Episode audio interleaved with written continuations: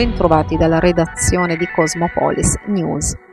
I carabinieri del nucleo tutela patrimonio culturale di Bari hanno sequestrato in Puglia, Basilicata e all'estero solo nel 2021-2009 beni di cui 255 di tipo antiquariale, archivistico e librario, 5 reperti paleontologici, 1749 reperti archeologici e 107 opere d'arte contraffatte per un valore economico stimato in circa 15 milioni di euro. Questo è il risultato delle attività operative effettuate effettuate nello scorso anno nell'ambito delle quali sono state denunciate in tutto 139 persone e consumati 11 furti di beni culturali, di cui 4 in danno di chiese. Il traffico illecito di beni culturali, pur risentendo della crisi pandemica, fanno sapere i militari, non ha mai smesso di proliferare, soprattutto sui canali dell'e-commerce. Nel 2021 si è registrato il più grande recupero di archeologia mai fatto in Puglia e Basilicata e uno dei più grandi grandi a livello nazionale, grazie ad un'attività investigativa durata più di due anni, supportata da Eurojust e coordinata dalla Procura di Foggia, sono stati rimpatriati 782 reperti archeologici di origine pugliese databili tra il VI e il III secolo a.C.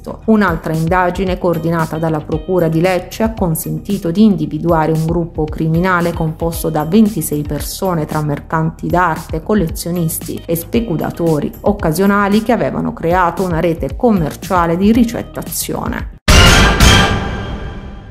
È stata sospesa per sette giorni la licenza di somministrazione di bevande e alimenti ad un noto bar del Borgo Umbertino di Taranto.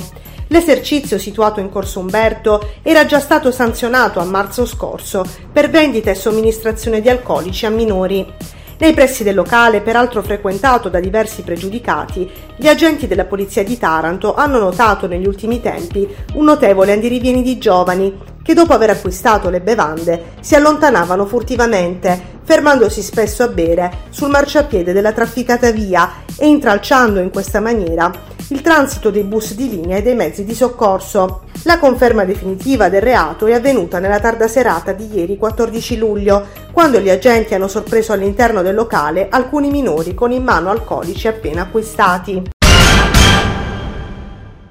Coronavirus, la sottovariante Omicron 5 è ormai prevalente in Italia con una diffusione stimata del 75,5%, è quanto emerge dall'ultimo report condotto dall'Istituto Superiore di Sanità e dal Ministero della Salute, in riferimento al periodo compreso tra fine giugno e inizio luglio. In aumento l'incidenza di casi sul territorio nazionale, in salita l'occupazione ospedaliera. Il riempimento delle terapie intensive sale al 3,9%, mentre quello dell'area non critica aumenta al 15,8%. Tra le regioni che hanno superato la soglia del 15% nei ricoveri ordinari c'è la Puglia con il 17,2%.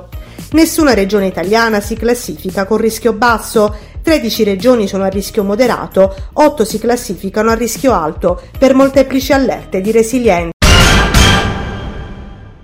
Coronavirus. Il bollettino del 15 luglio segnala in Italia 96.348 nuovi casi e 134 decessi. Il tasso di positività scende ancora rispetto al giorno precedente e si attesta sul 24,7%. Ancora in salita l'occupazione delle terapie intensive, in cui attualmente sono ricoverate 395 persone. In aumento anche i ricoveri in area non critica, che al momento ospita 10.363 degenti. In Puglia il bollettino regionale regionale segnala 8.037 nuovi casi e 8 decessi nelle ultime 24 ore. Sono invece 1.313 contagi attestati nel Tarantino. Al momento nella regione sono 93.017 le persone positive al Covid, di cui 479 ricoverate in area non critica e 18 in terapia intensiva.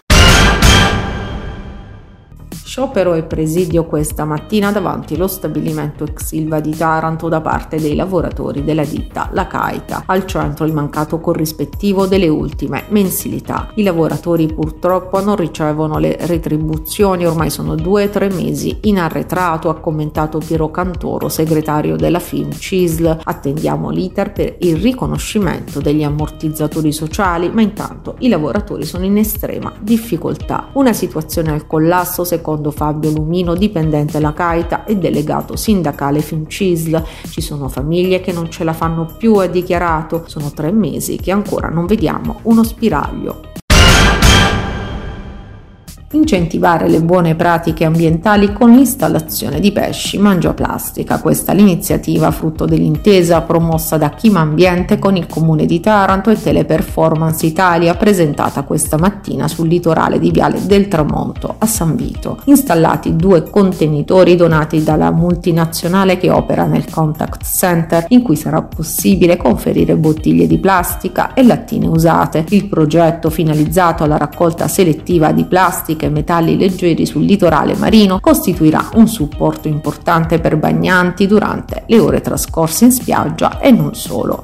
Sì, innanzitutto mi faccio ringraziare Teleperformance, Alessandro Ladiana, perché Teleperformance ancora di più per un, un'ennesima volta si presenta come un'azienda vicina al territorio. Ecco, questa è una, una prima iniziativa che vogliamo porre in essere. Questi due pesce mangia plastica sono un inizio, un bel inizio che riporta e vuole migliorare ancora di più la spiaggia del eh, Via del Tramonto perché è importante, è importante che i rifiuti in spiaggia non rimangano, che i bagnanti siano rispettosi dei luoghi e questo ci aiuta perché potranno essere inserite migliaia di eh, lattine e eh, bottiglie. Una bellissima iniziativa fatta dall'amministrazione comunale, da Chim Ambiente e da Teleperformance che ringraziamo nella persona del dottor Ladiana che è qui presente stamattina. Una iniziativa importante perché si dà un po' di dignità e lustro a questo pezzo di spiaggia che è molto importante per i tarantini perché è la spiaggia più vicina alla città. Noi continuiamo questo momento di attenzione, sono due i pesci, uno che abbiamo messo qui come vedete e l'altro più, più avanti. Speriamo che la gente possa aderire a questa iniziativa, è un'iniziativa molto importante perché la plastica, il recupero della plastica e,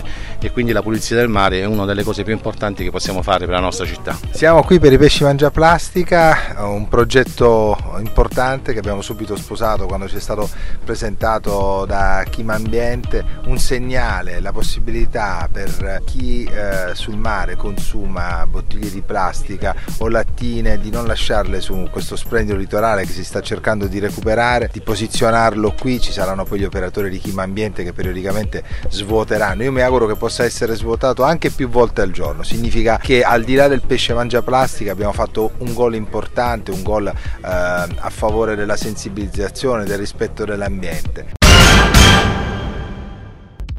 Si è svolta a Taranto nel primo pomeriggio del 15 luglio presso il Salone degli Specchi di Palazzo di Città la conferenza stampa all'interno della quale è stato siglato il protocollo d'intesa tra Fondazione Taranto 25 e la sezione di Taranto della Lega Navale Italiana.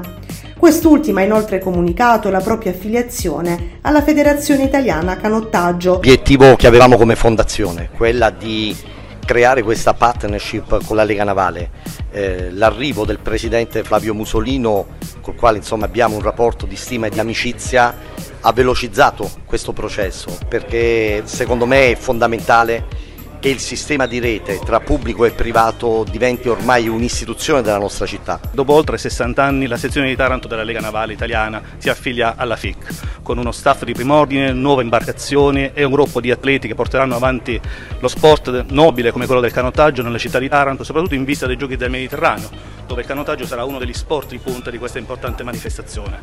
Mi piace ricordare che nella giornata di oggi firmeremo anche un protocollo d'intesa con la Fondazione Taranto 25, una fondazione da sempre attenta al mondo dello sport e sarà il nostro, nostro partner nei prossimi nei mesi, nei prossimi anni.